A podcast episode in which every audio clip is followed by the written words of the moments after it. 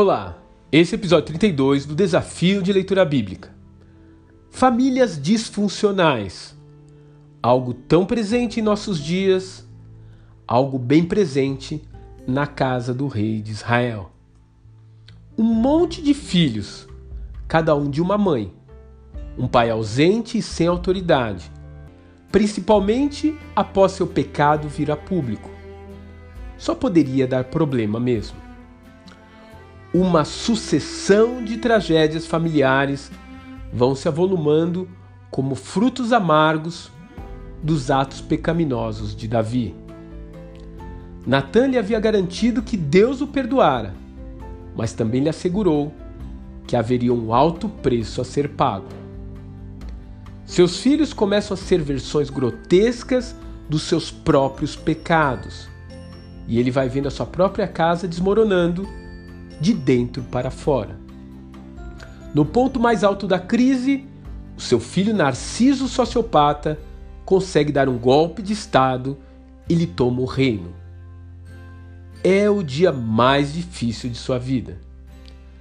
Vergonha, angústia, desespero, humilhação vêm todos juntos sobre os ombros de Davi. Ele então foge descalço e com a cabeça coberta como em sinal de luto. Ele deixa Jerusalém e caminha em prantos para o deserto. Ele já havia feito esse trajeto antes nos dias de Saul. Diferentemente, porém, da situação atual, naquela época ele era inocente. Mas Davi não reage nem com indignação e, não, e nem com revolta. Ele aceita as nuvens negras sobre si, crendo que Deus é justo. E por causa disso, ele espera apenas pela sua misericórdia.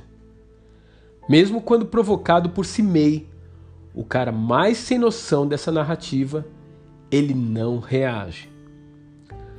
Agora, o que esse homem mais sente falta não é do palácio, nem de suas mulheres, tampouco de seu tesouro.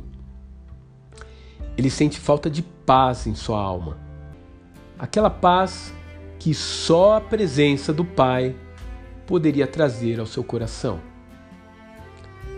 Então ele clama a Deus, não por vitória ou vingança. Ele suplica por estar em Sua presença novamente, talvez como nos seus tempos de pastor de ovelhas. Ele de fato abriria a mão de tudo o que possui só para restaurar a sua comunhão com o Eterno. No meio de toda aflição, Davi percebe seus desvios e se arrepende de ter estado longe do Pai. Ele então abre espaço para que o Senhor trabalhe em sua alma e opere a restauração. Seu coração então volta a ser apaixonado por Deus e ele, surpreendentemente, volta a ser um exemplo a ser seguido por nós. Que Deus te abençoe e até amanhã.